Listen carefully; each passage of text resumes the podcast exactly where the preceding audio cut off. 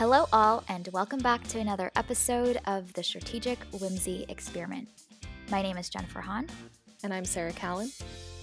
And the Strategic Whimsy Experiment is a weekly gathering place filled with conversations about the films that shape our lives.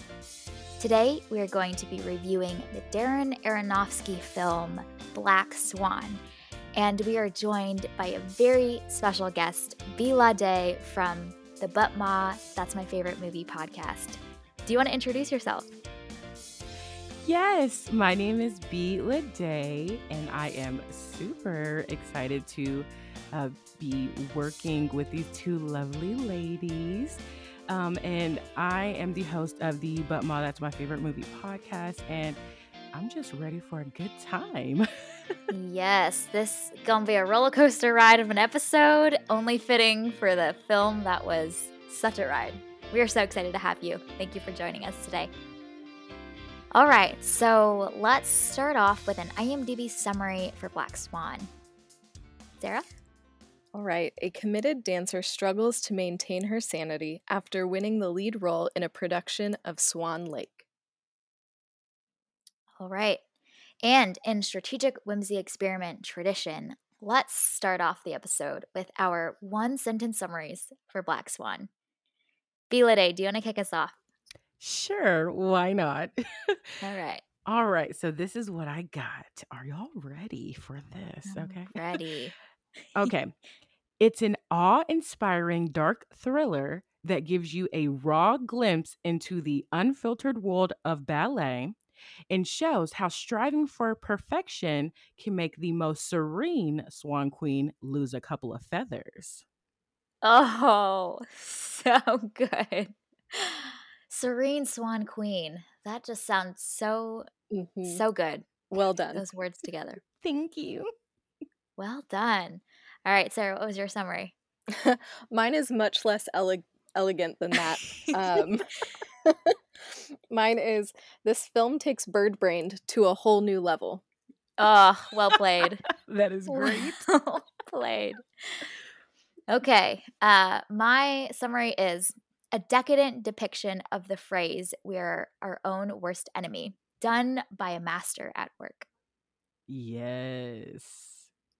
I love okay, that. So, what were your initial thoughts of Black Swan? And perhaps if you if it's interesting to share, um, what had you known about this film before watching it? Um, and what was your anticipation of what this film would be like before seeing it?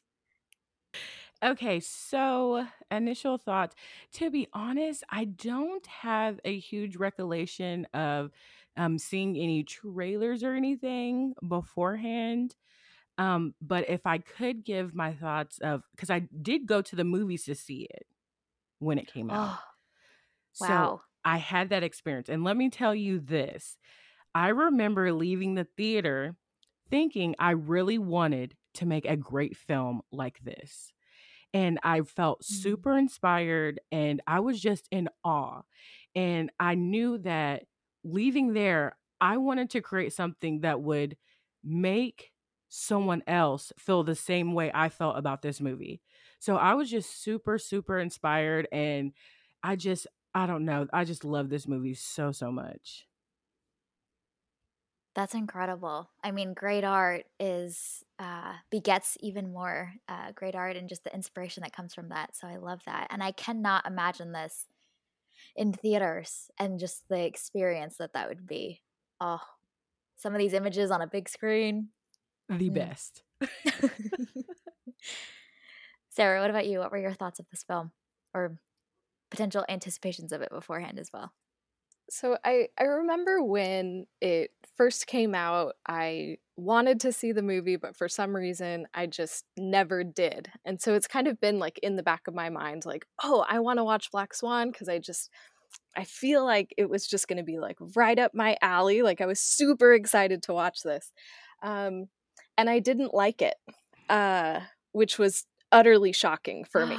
Um, oh, yeah, I. Okay, I it's was, gonna be a real interesting episode. Yeah, right. It is. um, I because like this movie should be one that I love. Like it has all of the components of something that I would like. And so um, Jen knows this. I will sometimes get fixated on one little detail, mm-hmm. and that will ruin the entire movie. And I think that's what happened here. I think that I was focused on the wrong thing. So I wasn't able to appreciate all of the good things this movie did. Um, so yeah, I think this is going to be a really interesting discussion for sure. Yeah, I was gonna say that I was hoping someone possibly didn't like it out of you two so then I could be like, Yep. um, let's kind of see, you know, how this thought process or how this discussion goes.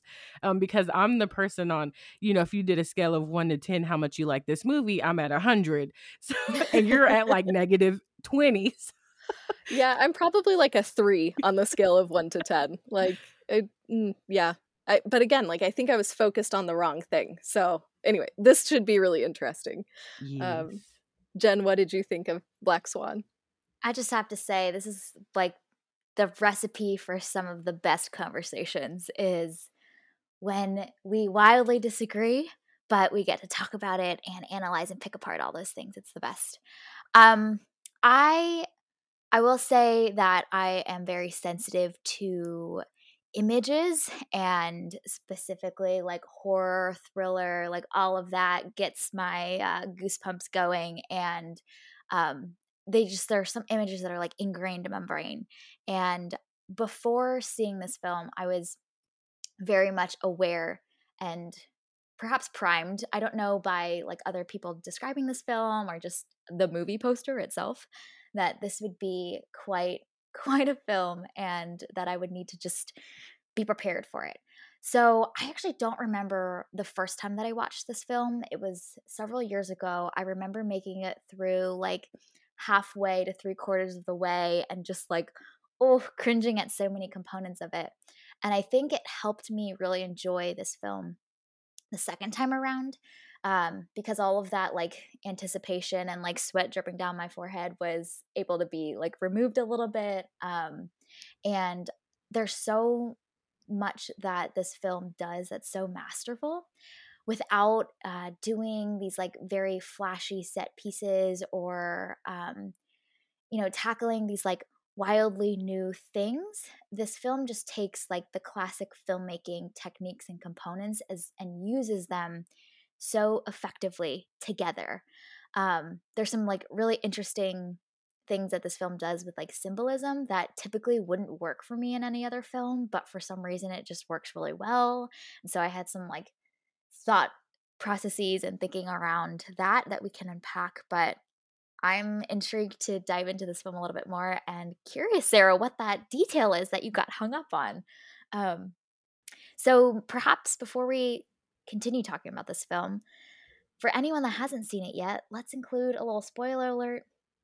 Um, there's some, there's like, well, the ending itself of this film is worth experiencing uh, without any context beforehand the first time around. So we're entering into spoiler territory, and uh, we all have free reign to talk about any of the the events and components that happen in this film from here on out.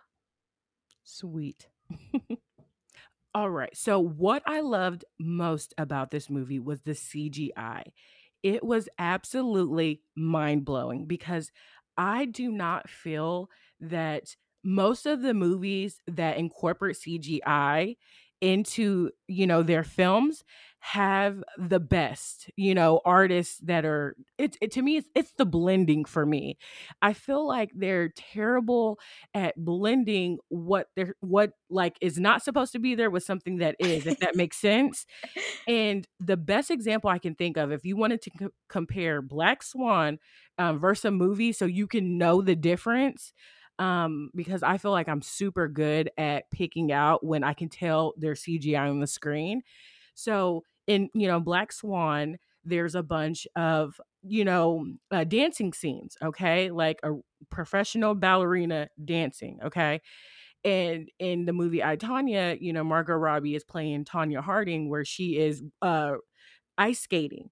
Now, when the moments where, you know, Margot Robbie is supposed to be ice skating, of course, that's not her actually doing it. So they place her face onto a skater in order to give the illusion that it's Margot Robbie, you know, skating. And then in, you know, Black Swan, we have Natalie Portman, who is, you know, um, playing Nina Sayers, and she is dancing. And there is an actual ballerina who was doing the dancing scenes, which I believe it was maybe about 80 to 90% of the dances were done by that woman. And you cannot tell at any point in the movie that that is not Natalie Portman dancing. It looks like Natalie Portman the whole movie. And so I say all that to say that whoever that CGI special effects artist is, why are they not in more or not working on more movies? like they are, I don't know who did it, but they were masters at what they did and and like and you know black swan is such a simple movie it's a it's about you know a, a, a, ballet dancer and you know all they're simply doing is just adding natalie portman's face to someone else but the way they did it because there is so much dancing throughout the movie there's not a moment that i can tell that it looks like natalie portman's face is on someone else's body and that is genius. And that's not and that's in 2010. We're in now 2021 and some movies can't even master that. And I think that's mind-blowing. Yeah, that's so true. And even in that ending scene, some of the like components with the the goosebumps and the feathers, like it it's pretty pretty well crafted. Oh my god, genius. oh, man. that's so funny. I was not thinking about the CGI while watching this, but um now that you pointed out, I'm I'm glad that you did. Yeah, it makes me think of um, the Social Network, um, the the Winklevi. That one of the those they had to put they had to put Armie Hammer's face on somebody else's body, and you really can't mm. tell. And so that was also in 2010, I think. So whoever did those two movies in 2010, they really earned uh, their paychecks for that one. I'm gonna need to check that out because you know what? I I didn't know that they had any CGI in the social network, so I need to rewatch that. Mhm. Yep. It's it's pretty impressive. It's I mean, you can't tell. It's yeah, it's amazing. I still can't get over Winklevi. It's so good. Like their last names are Winklevoss and there's they're twins, so there's two of them and so mm. Sarah has deemed them the Winklevi and that's that's great. Oh, that's awesome. It's just so much more fun than saying the Winklevoss Awesome. twins. Oh, Like totally. why why wouldn't you call them the Winklevi? okay, so on the other side of the spectrum, Sarah, tell us tell us your qualms with this film. I am intrigued. Ooh, okay. must know.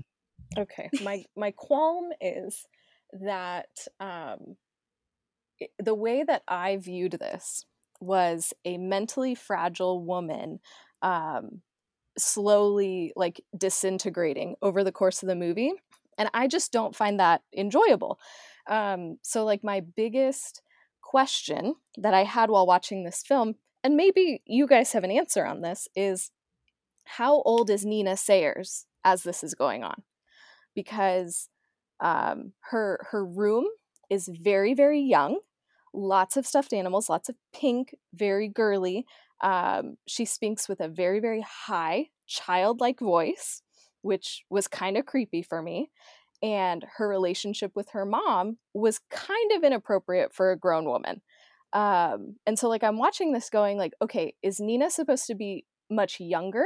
And Natalie Portman was just a really, really bad choice for casting? Or is she supposed to be in her like early to mid 20s like she couldn't be like late 20s because that's when apparently like ballerinas are are out of luck and they're kind of phased out so she had to have been so if she was like young 20s um then like why was why was everything so juvenile? Why like what happened to that character to make her as a 20 something year old um fit in that kind of really really girly youthful room. So like either either way like no matter what her age was it just made me think that there is some underlying condition within her and she is not well. And so just to watch her um who is already mentally ill in some regard just further descend into um i don't know unhealthiness was just painful for me. So i think again that was me like focusing on the wrong thing the whole time because every scene that natalie portman was in i wasn't thinking oh my gosh she's doing a great job i was going how old is nina supposed to be because that's going to change how i'm reading this whole scene Okay, I think I may have a uh, maybe a, a perspective I can add to your question. Mhm. Okay, so the dynamic between Nina and her mother is weird. Um, like you said, I think that was the best way to explain it. Kind of inappropriate uh, because we are to assume that she's a grown woman by physically the way she looks.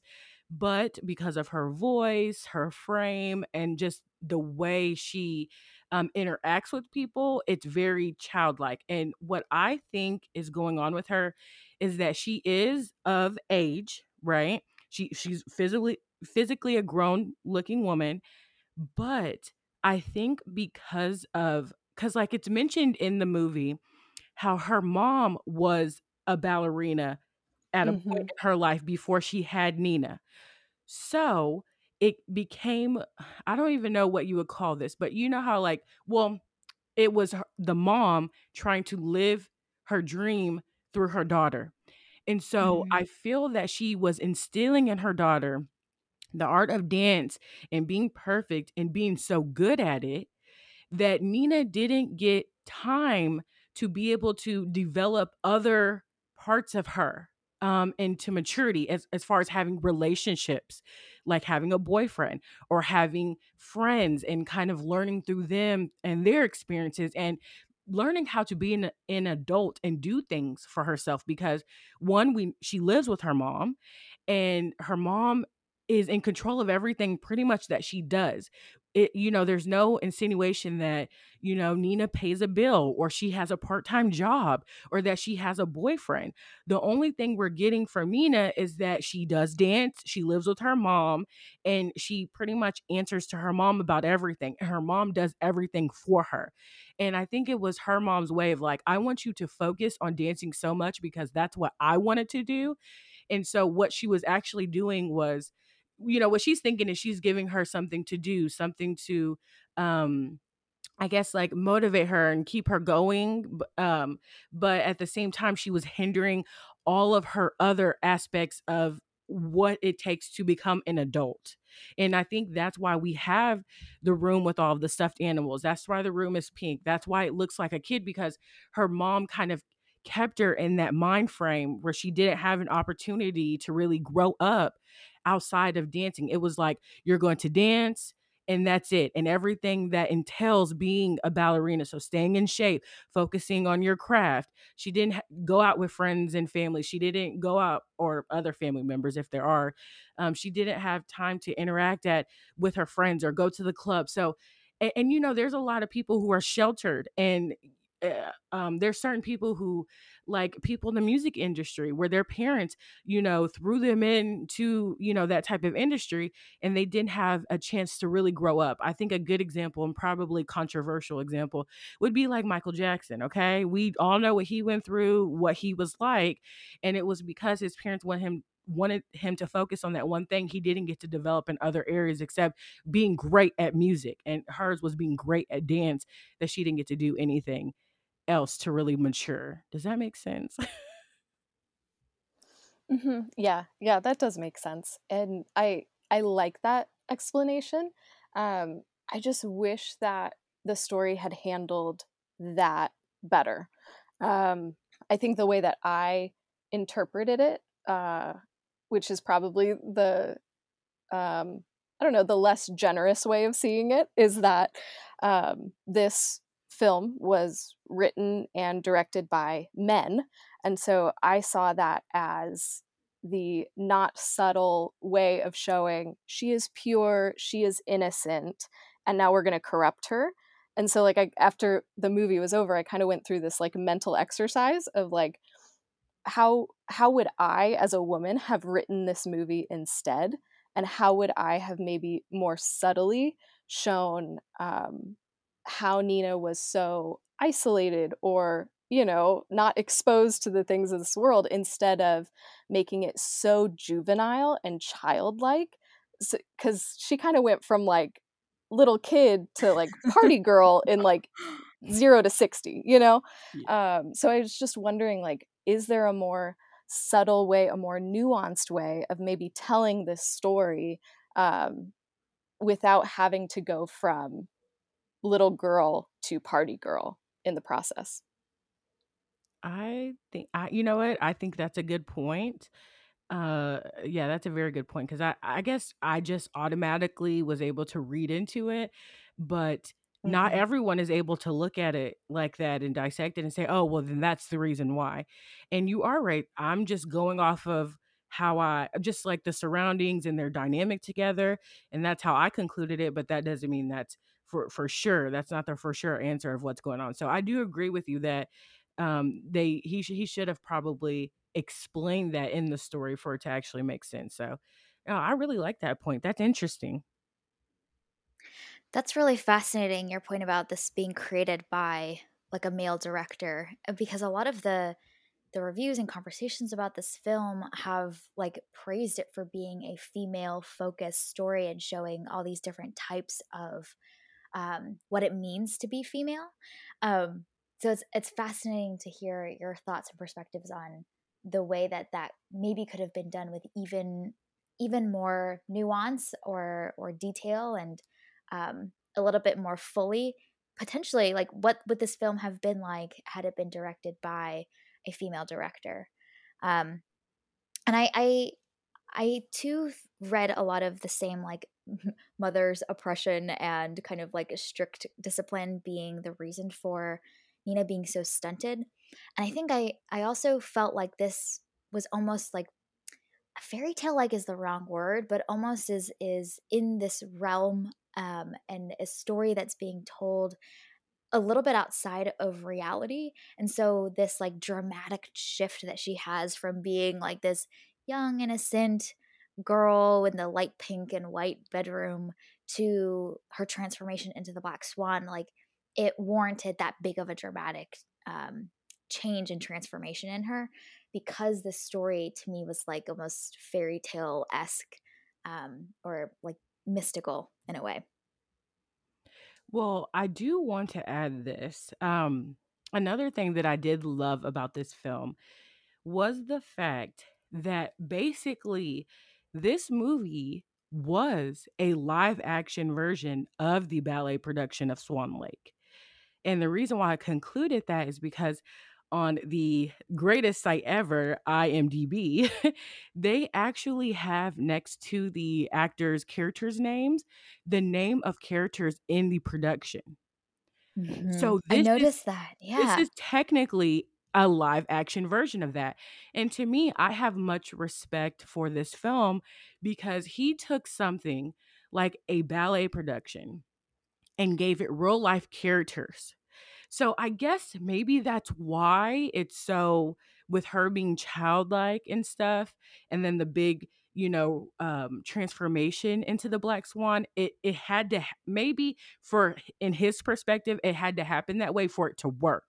So we have to have this person who is childlike, who's almost kind of immature, um, in order to turn into this Black Swan. I think it was almost like a it, it was a, it was a version almost of like the classic like the ugly duckling turning into the beautiful swan but like we have the um meek human who turns into the insane swan type of thing um so i guess maybe like a darker version of that tale you know if you could say so i i think just that alone was very unique and creative that he took that idea of that production and then turned them into live people with emotions and thoughts and feelings um, so I think that's why um, Jennifer, you were getting that mystical vibe because it was a play off of that production.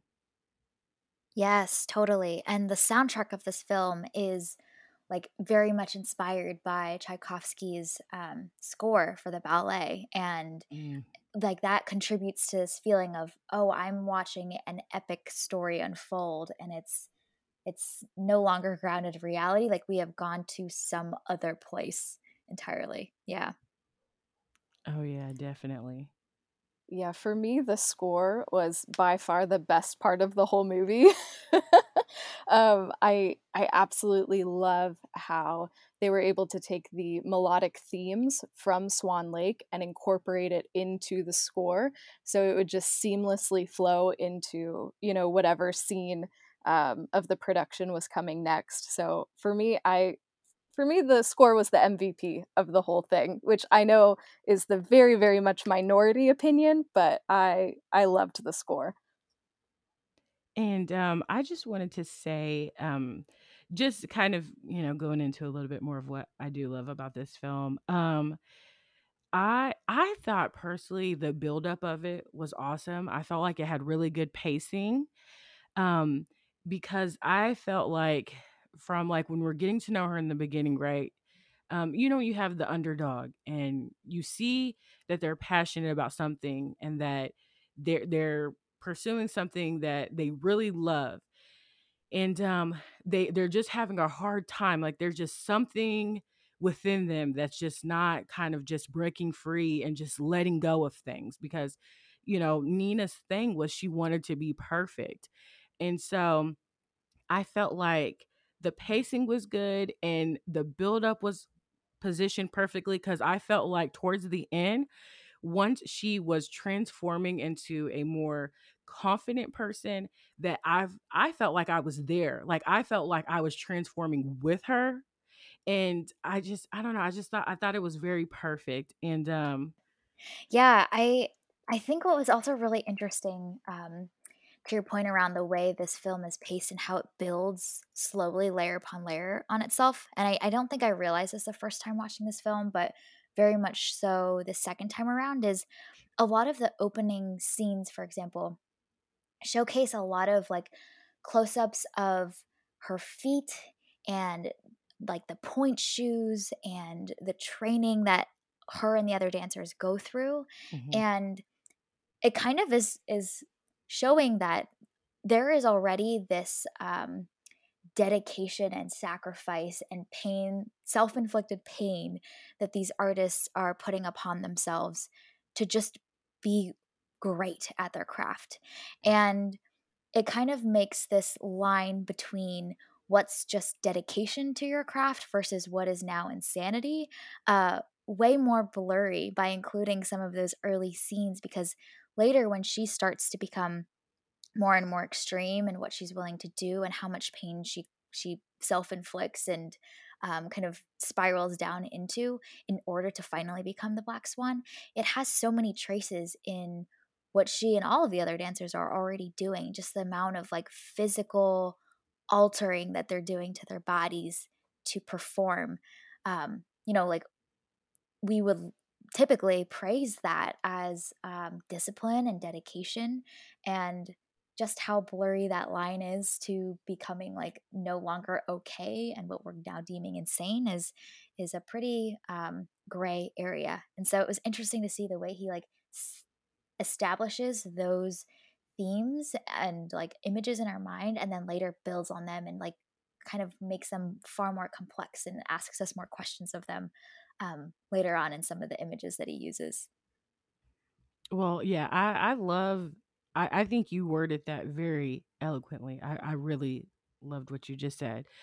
Um, and then speaking of, um, you were saying when we got to see, um, like a first, you know, front row seat into them actually preparing and training, um, there was actually some particular scenes that I really liked. Um, and like you said, when they did the close up of the shoe, so there was um, the one scene where she's um, practicing in front of the mirror and she was doing the, I, I want to say it yeah. correctly, but it's like the in pont, ponant or pont in pont. I think that's it. In pont. That's what they call it when they are standing up on their tippy toes, um, or Mm. the you know front of their shoe. And the way we see the spin, and then you know she jumps up on the front of her shoe. Like I thought that was very beautifully done. Um, and then I also liked the shots where it almost it was like ultra it, it was like ultra realistic where she was there was one scene where uh, one of the instructors is you know um practicing with her and it was it didn't feel like it was scripted. It was almost like we were watching a documentary almost um like when she was moving her arms and she's like yeah do it like this let go and the way they were talking it was like it wasn't even an acting scene like we were really watching a, a ballet dancer you know in her moment of just training in the studio and then there was another scene where um, the I think you would call the physical therapist was like digging into her ribs and she was telling her like, "Oh, your ribs are contracting." And it was just the way they were talking. It didn't even seem like an acting scene and I thought that was very brilliant because we expect when we see movies, we're to always expect acting. Even though we know they're playing characters, they're doing a great job, everything looks good, everyone's sounding good, no one sounds like they're acting, but we know they're acting. And he had just moments in those, which I don't think you get those in uh, movies a lot. Even though if you watch mov- even though if you watch movies about musicians or um, athletes, we don't get those raw moments. And so I thought that was cool how he almost kind of implemented that into an actual film. Mm-hmm. Yeah, those moments were were great. And I think like for me, I I wanted more of those moments. Like I'm very much that person like I want to see behind the scenes. I want to understand how these things work. So like that scene that you mentioned where she was with that the the older dancer and they were going about their arms like Mhm. even the cut of that older dancer's um shirt like you could see her back. So even as she moved you could see how like her shoulder blades were moving and so like to me like that was so interesting just like the mechanics of everything that they were doing and so like i personally i wanted more of that like i wanted like what she was doing and like the the actual art to be the thing that was kind of like driving her past her limit rather than like manipulation and like rumors and all of these other things kind of driving her crazy like i wanted it to be you know her craft and like her pushing herself to the limits which i know that she did but man i just i wanted more of those like moments of them dancing and her actually pursuing perfection in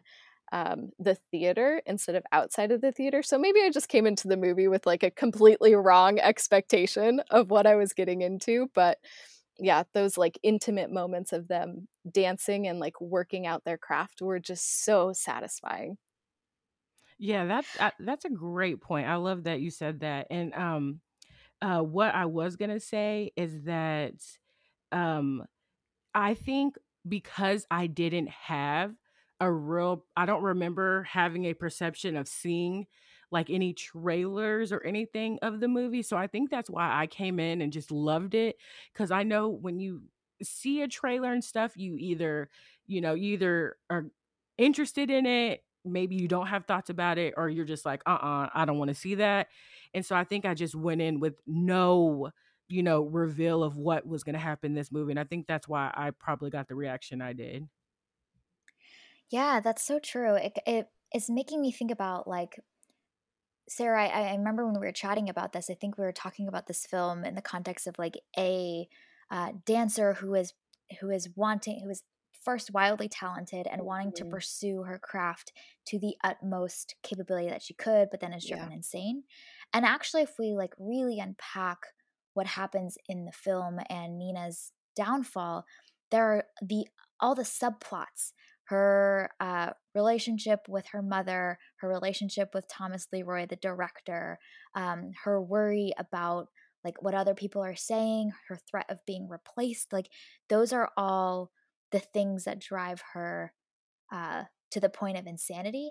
Versus Sarah, maybe what you had maybe expected, which was that it was just her Mhm. desire to be the best in her craft, and um, those are very different. Like forcing functions for her downfall. One's like internal, the other is like all these external planets orbiting around her. And uh, it makes for a different story and a different dynamic to the story. Yeah, and I think like I just didn't care about any of the other plots, really. I I was like, why are we spending so much time with her mom? Like, why are we spending so much time with Mila Kunis? Like, what is going on? Um, so I I think the the type of movie that I wanted this to be is very different from what we actually got, and I also think that um, I didn't see Nina as this person who was great at her craft. Like I she was a good dancer, obviously, but it wasn't like oh, she's this like genius. She's so good. She's clearly like head and shoulders above everybody else. It was like it could have been any of those dancers, but he chose her for some reason. We don't know why, but he just chose her. So I think I also struggled with that as well because we could have swapped her out for any of the other dancers probably um, because they were just as qualified as her. Um, so I, gosh, I just, I really struggled with Nina. And it's really hard when she is the main protagonist and she's the one that you're supposed to like root for and be so invested in. And I just, I didn't, I wasn't interested in her. I didn't care about her. so, oh man. I I just didn't watch this movie correctly is pretty much what it comes out to. no,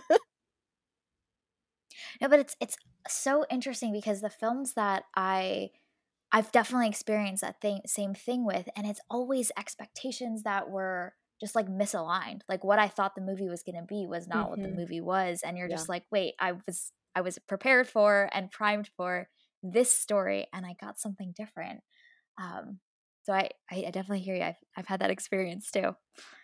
Yeah, I was to say, one, I love having this conversation with someone who has an opposite um, perspective of me of this movie because I think what you're saying, um, Sarah, is super interesting because I now that you know what you said, look like me kind of going through the movie in my head, there was always moments of I believe his name was Thomas, um, who was, I guess, the director of the studio. I don't know exactly what you would call him, but um, he would say that she was a great dancer, but we never saw her do anything special. And I think that is a great point of, you know, what you said, because movies are supposed to be about showing, and theater is supposed to be uh, telling. So what you hear in theater versus you know in film, you're it's a visual medium, and so that's a good point. I think he could have used moments to wow us in what Nina was doing, so that we did have a bigger appreciation or would root for her more because knew how good she was. And I know the main thing with her is that yes, Thomas said that she was good, but the thing that they were um harping on was the fact that she just couldn't let go. She was stiff. And the thing is is if you're stiff, does that make you the greatest dancer? So I totally get what you're saying about that. Which I also feel like um this story to me focuses less on her talent anyway and it's it's like about the this desperation that she has to be great and like like you mentioned, Sarah, you probably could have swapped her out with the girl who uh, was kind of her like initial competition at the beginning, who thought that she was going to be the Swan Queen, and she probably would have potentially been tempted and fallen into the same downward spiral that Nina does, the same way that Beth also fell into this like paranoia and desire to continue to like keep her place at the top and like you see how that unfolds for her. Um so like this film potentially is kind of about like this the cycles and the way that that continues to perpetuate these like unhealthy desperate desires for greatness um, that ultimately will one leave us unfulfilled and two are like so costly and like I, I have no doubt that Thomas Leroy is going to find and pick the next girl that is so desperate to be the best and like manipulate her and she may find herself in the same downward spiral as well. So this film is like almost to me not about the individual like spark of genius or talent that comes around once in a lifetime, but it's this like systemic uh, culture of like sacrificial insanity and downward spiral that occurs. Yeah, I think that's really good and I I think that the film probably could have done a little bit more um to make that clear and show the different cycles. And I think that's what it was trying to do. Um, for me, it wasn't effective. Instead, it felt like um, they were just trying to add other characters just to break up the story instead of actually like making that point but i think like especially with her mom like she stopped dancing because she had nina and then like you referenced beth who in my opinion was my favorite character i wanted to know more about her um so but i i think they could have done maybe a little bit more with those actresses especially like the actresses that they got are phenomenal so i just wish that we would have had maybe a little bit more screen time with them and learning their stories and how they incorporate with Nina. And they could have maybe been a little bit clearer foreshadowing of this is where she's heading toward instead of like, oh yeah, there's Winona Ryder again. Hi, how are you? Like, I don't know. I feel like it could have maybe integrated a little bit better, but that could also just be me.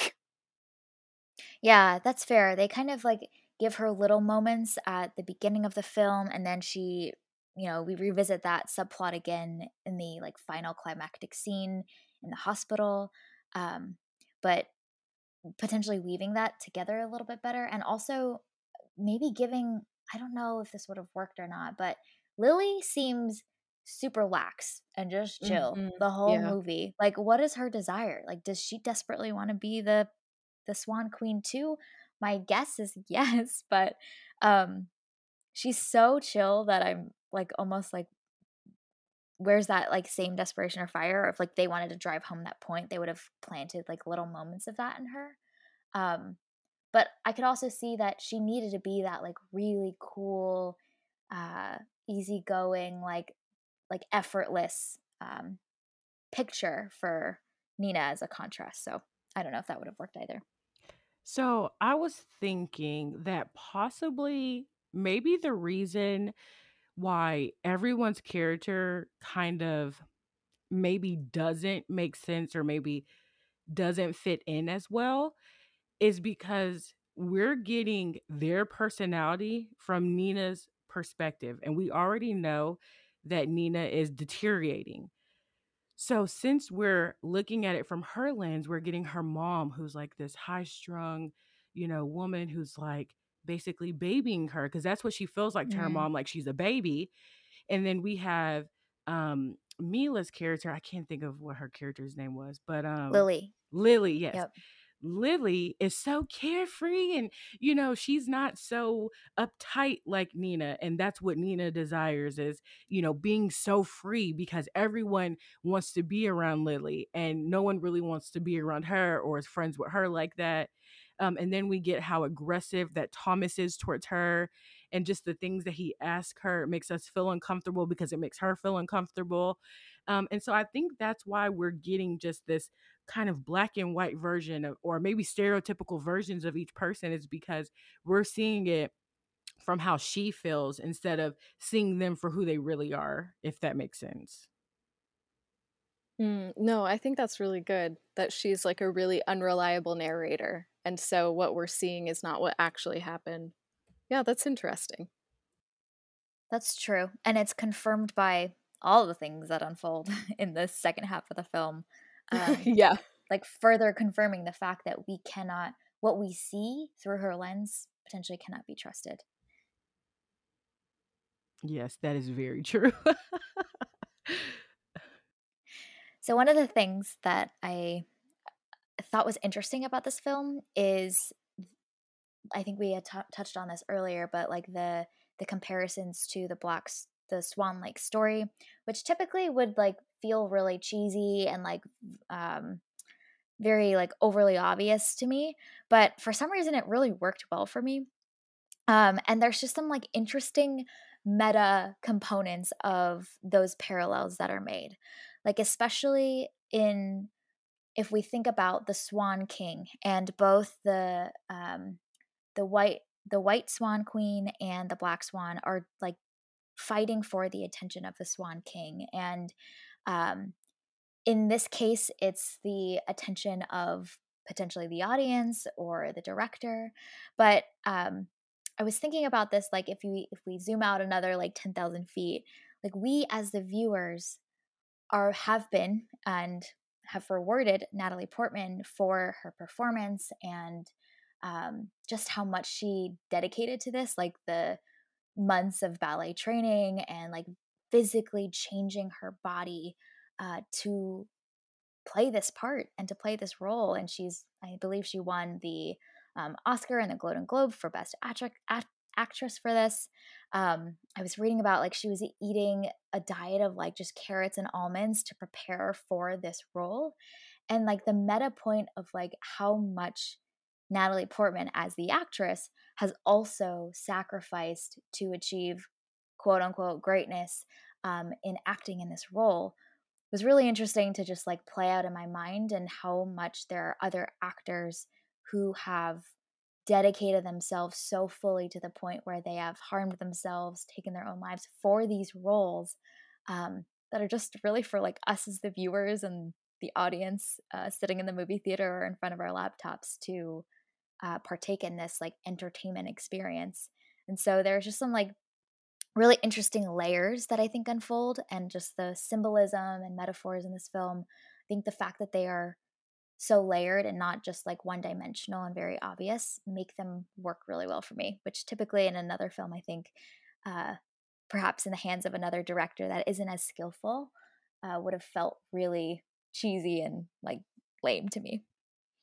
Yeah, um, to kind of, you know, uh, piggyback on what you were saying about how you read how she, you know, altered her diet and stuff for this role. Her childlike voice, you know, that we've mentioned in, in this podcast so far or this episode, um, she actually her voice that she had in this movie was her it was close to her natural voice um, because I actually remember reading that when she would audition for roles, people thought that she sounded too childlike. And so she had to go through a sort of training to put on a more mature voice because that's naturally how she sounded. So I think in this movie she was really using her own voice and that's actually uh, what the director loved about her was the sound of her voice. And so she spent so many years trying to, you know, sound more mature, sound more like I guess like you say like a woman. And um in this movie she had to revert back to that. And so I think with the dieting and um, the intense training she had to do for, I believe, maybe, I, I think it was a short amount of time, and having to, you know, go back to her voice that people would almost condemn her for having. I think to me, that's what made her performance so brilliant because in my opinion, I have not seen another Natalie Portman movie that I thought, oh my God, this was great. To me, this is just kind of like the staple of her career. Um, so like you said, I think all of those are great components into how she was able to develop her character and how it just it all worked. And I think this conversation about like what um, creatives or what performers are willing to do for an audience, like it reminds me of um, a lot of the conversation that Jen, you and I had about um, Birdman and how you know the that whole movie is about you know these actors like pushing themselves as far as they can and then like it ends with um him shooting off his nose sorry spoilers for birdman um and everybody heralds it as this like whoa that was amazing it took the art form to a whole new level and all of this and so i think it's just another commentary on you know how we view entertainment and how we you know respond to um, various works of art and so i think it's it's interesting to think about what these these actors and you know various creatives are willing to put themselves through um, in order to entertain us and um, what the standards are in hollywood because even when um, when they were filming black swan like they didn't have enough money for like medics at certain points. So like Natalie Portman had to give up her trailer so that they could have a medic on site to, you know, help her cuz she kept getting hurt. So like these these weird things like what is the standard and and what these people are willing to sacrifice to make something that we can be entertained by is just it's really really interesting and to try and think of it not only through a creative lens but also an ethical lens is kind of an interesting interesting way to look at this movie. And I do want to bring up another point. Um, I do feel that we get um, a lot of movies that talk about the broken or like the mentally unstable artists as far as it goes with being a musician, working in the film industry. We get a lot of that. So um we we get that perspective, we understand it and we know that you know a lot of time a lot of time with genius comes insanity most of the time. So I felt this movie had a very unique take that someone as simple as a ballerina because people can look at ballet as boring and i i loved in the movie that they kind of pointed that out well not kind of they did um for a little bit that uh the two guys when they were um at the club and how you know she was kind of she she's so excited about her craft and you know she brings it up to them what she does and they're like oh okay like but they're trying they're mimicking her they're not really interested in it and she's like oh yeah i can comp you some tickets it's like it, it's like her saying i can give you tickets to a lakers game you know floor seats but of course to them they're not really interested Mm. and that was one of that was another takeaway i had from this film is that this movie could have been so mundane because of the sport of ballet. No one's no one's not you don't cheer there. There's not, you know,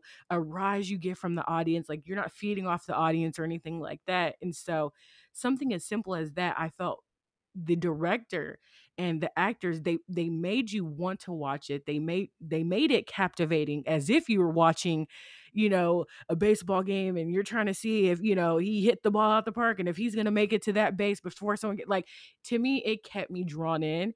And so i thought it was a very interesting take that not only can musicians go off the deep end or uh, actors or actresses, but we also have ballet dancers who are crazy about their craft as well. So I thought that was a very cool and unique way um, that they had uh, what what they incorporated in this film. That's so true. It reminds me of the the the Queen's Gambit, that Netflix show about chess, and somehow that show was able to make chess an absolutely thrilling experience, which it normally, um, you know, to, to people who don't play, is like you sit for like three hours and move pieces around on a board. But the level of like tension and the complexity and like just the the essence of it that it was able to capture and communicate through visual medium is is pretty fascinating. Um, I'm intrigued to know what uh, people that are professional ballet dancers and uh, that are in that community. I'm, I'm intrigued to know how they feel about these films. Um, every time I watch a film that's about like a specific topic or a craft or a type of like people group, it's I, I wish that I could go talk to people from that that community and, and just pick their brains on how they felt about it. Um, according to Darren Aronofsky, in the dancers and whatnot that he's connected with, they've all been very excited that there is finally a film that depicts the realities of their world. Uh, but he mentioned in a couple interviews, like just asking ballet companies if he could just like observe or just like watch and because he wanted to make a movie about them he was like so many of them were just not interested. Like they were so passionate and like knee deep in their ballet world like they were not they were not interested at all or just like didn't really think much of it. Whereas he was saying like in other um industries or whatnot like people are usually so excited that there's going to be a movie made about it and so they're very welcoming for you to come and observe them and he was like the ballet dancers were just caught up in their world. Like they, they could not care less about it. But um, yeah, I'm intrigued to know how the ballet community feels about this film um, because I am not from that community at all, and I don't know very many people that are. And so, how did they perceive this? I don't know. Yeah, I I read an article um, this morning, and the reviews were like really mixed in this one article, sampling a few different ballet dancers, and some of them were like, "No, that's just like an over dramatization of what's going on." Others were like, "Just stop! Like we don't like that." And then like others were were grateful for a film like this just to kind of like shed light, even though it didn't match up with their experience. So I think also kind of in this conversation is the whole like Me Too movement. And that has also affected um, dance. And so there have been, you know, departures from the dance world of some abusive um, artistic directors like is shown in Black Swan. So I think even watching this movie 10 years later, now that we're, you know, in the Me Too movement and things are slowly starting to change, even in the ballet world, is kind of interesting because, you know, even though female representation um, at like the um, choreography and like directing level still isn't where it should be for ballet, it's far greater than it used to be a decade ago. So it'll be interesting to maybe see how Black Black Swan continues to age as the ballet world continues to change in the coming years and decades. That is so true. I love that you brought that up. Um, it reminds me of that like U.S. Olympic um, gymnastics mm-hmm. scandal that happened, and it's it actually fits really well with the themes of this film, which is like this is Nina's whole life. And if things like the assault that happens to her from her director in this film happens in reality, like her, she's given up and sacrificed so much. And it's so much more difficult for her to speak up and risk her career or risk her standing in this, this whole world when she's given so much to this uh, craft. And it was the same thing that happened with the US Olympics gymnastics team. And so those two themes actually intertwine really well. We see how much she is desperate and desires to be great in this and like is likely a lot more difficult for her to speak up and put that all on the line and at risk if it goes haywire. Yeah. And another thought that I had like while watching was like I wonder how this film would look if um maybe the dance world had been a little bit more inviting to the production team um, because it is like a really closed off like specialized elite world of dance um, but i did wonder like what would this film look like and i will never know but like what would the story look like if it was um, told through the eyes of a dancer instead of a of instead of a filmmaker if that makes sense? Um, because I feel like even the the choreography, the movement, some of the cinematography might look different if it was viewed through a dancing lens instead of a directing lens. Granted, I don't know that there is any director out there who is also like a pro ballet dancer, but it was just kind of like an interesting mental exercise for me to go mm-hmm. through like how would those movements look differently or be captured differently if it was through a ballet lens instead of like a, you know, horror film lens. I think that would happen if a ballet dancer retired and decided to become a filmmaker, make a movie about, yeah. you know, her life through or her career of being a ballet dancer. Then that would probably work super well. So we just got to find one of those and uh, then they'll make a movie that I'll probably really enjoy about the ballet. Because it'll be actually about the craft and the talent, yes. and yes, which is what you're looking for, Sarah. yeah, I'm probably like the only one, but whatever. a movie for one. Let's do it. No, I would I would love to see a movie um where it was mostly about the craft and just their everyday life and what they go through.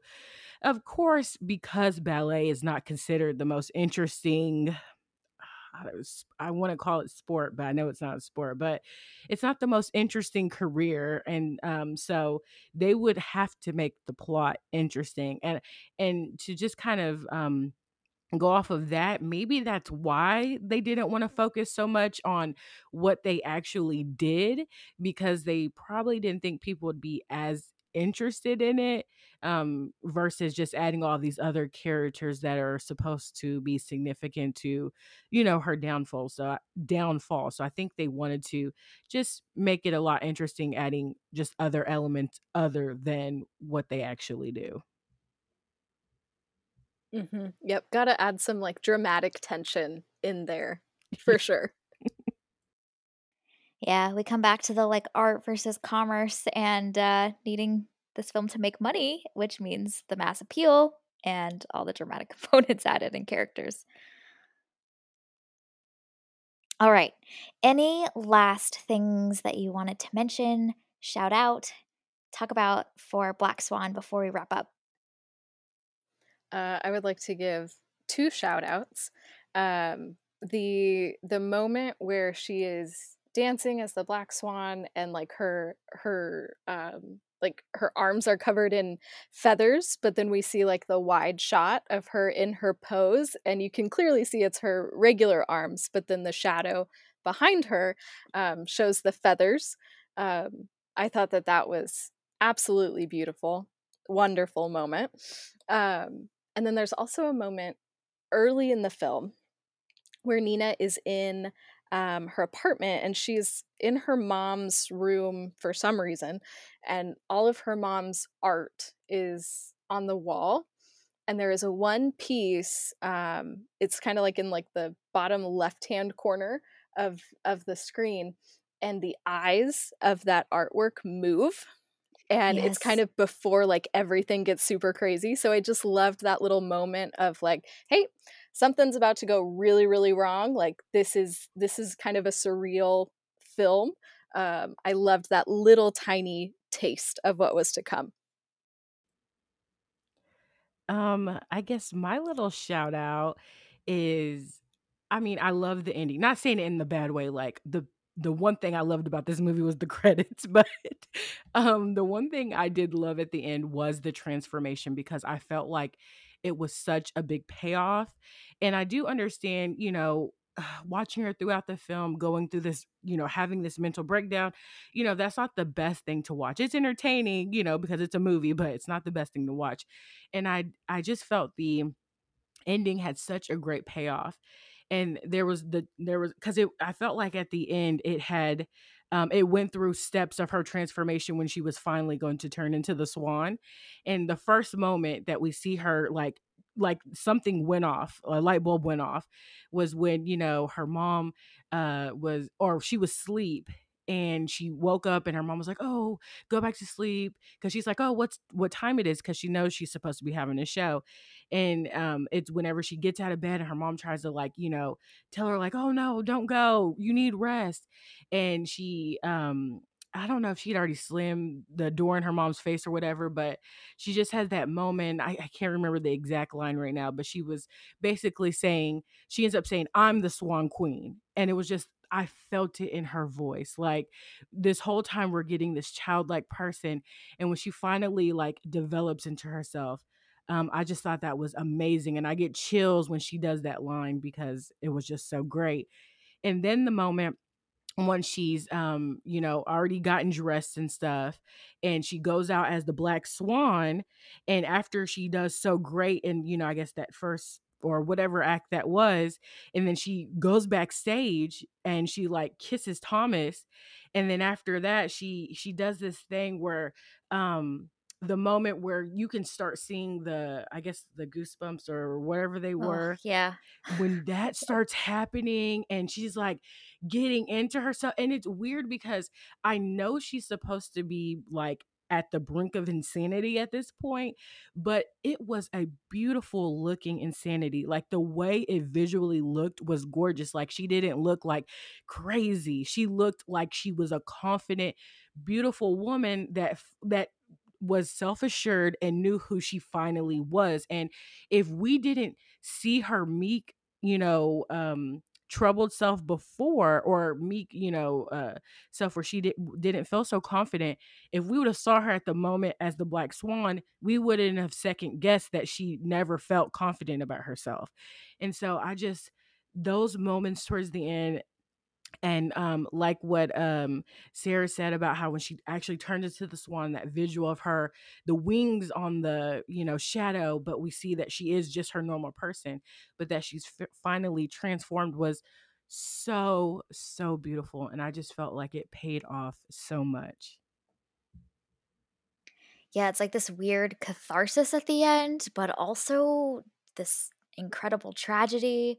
Uh, my last little shout out uh, kind of builds on what you're saying, B. Ladae, which is the in the last, very very last scene when it fades to white, the audience applause continues to last for several seconds longer than I was anticipating. Like I thought they would fade it, the audience um, audio uh, in conjunction and in parallel with that um, fade to white but we still hear that audience applause and we sit in it for like a long several seconds and i love that little detail because it really gives us to ti- the time to one process what the heck just happened the last like 20 minutes of the film but two just like all those questions begin to like wash over in our brain like she has achieved what she was looking for.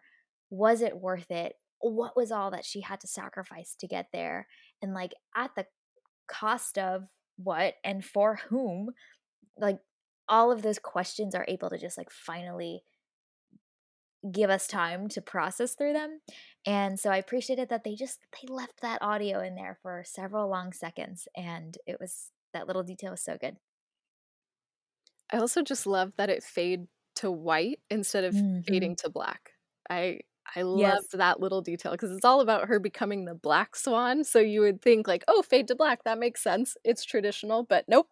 They t- decided to fade to white, which was such a nice little touch. Yeah, yeah, I love that. That that was really beautiful. And I almost want to say maybe that was metaphoric that even though she got to her breaking point that she was still that same meek like innocent, pure girl. Like even though mm. you have the that moment of mm. break, that's who she truly was. Mm. Yeah, I like that reading. I also think that that could also play into what you were talking about with her being an unreliable narrator because her last thing is it was perfect and white typically symbolizes perfection. So I think that even, you know, plays into that as well that she is like nope, it was perfect, fade to white. I agree with that. I love that. All right. Shall we wrap up? We shall. yeah. Okay. All right. Well, this was our review and discussion of the film Black Swan. You can find it available to stream on various platforms, um, and you can rent as well. Thank you for listening to this week's episode of the Strategic Whimsy Experiment. And a big, big shout out to B. Ladae for joining us. It was so wonderful having you on and just getting to talk about and unpack this film together. So, where can folks find more of your work, connect with you, um, get to hang out with you more on online? All right, so I am on three social uh, platforms, social media platforms. Um, I'm on Instagram, Facebook, and Twitter. Um, pretty much it's like the same name, but it's a slightly different variation. Um, but if you put in But Ma, that's my favorite movie, you will be able to find me on any of the platforms. Even if you Google it, it's going to show up because I'm the only one that got the name. Love it. Awesome. And we will include some of the links to those in the show notes if you want to follow more of B. Ladae. Awesome. Well, this podcast is fueled by our passion for stories and connection and is something we continue to do each week solely because we love it. This is our strategic whimsy experiment, and we encourage you to find a way to infuse a little whimsy into your days. You can subscribe to this podcast on Spotify, Apple Podcasts, Google Podcasts, or wherever you tune into your favorite shows. Drop us a review, letting us know your thoughts about Black Swan in our discussion today. You can connect with us more on Instagram at Strategic Whimsy Experiment, on Twitter at Strategic Whimsy, or you can always email us at strategicwhimsyexperiment at gmail.com.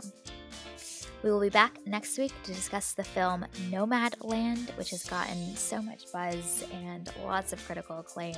So we are excited to dive into that next.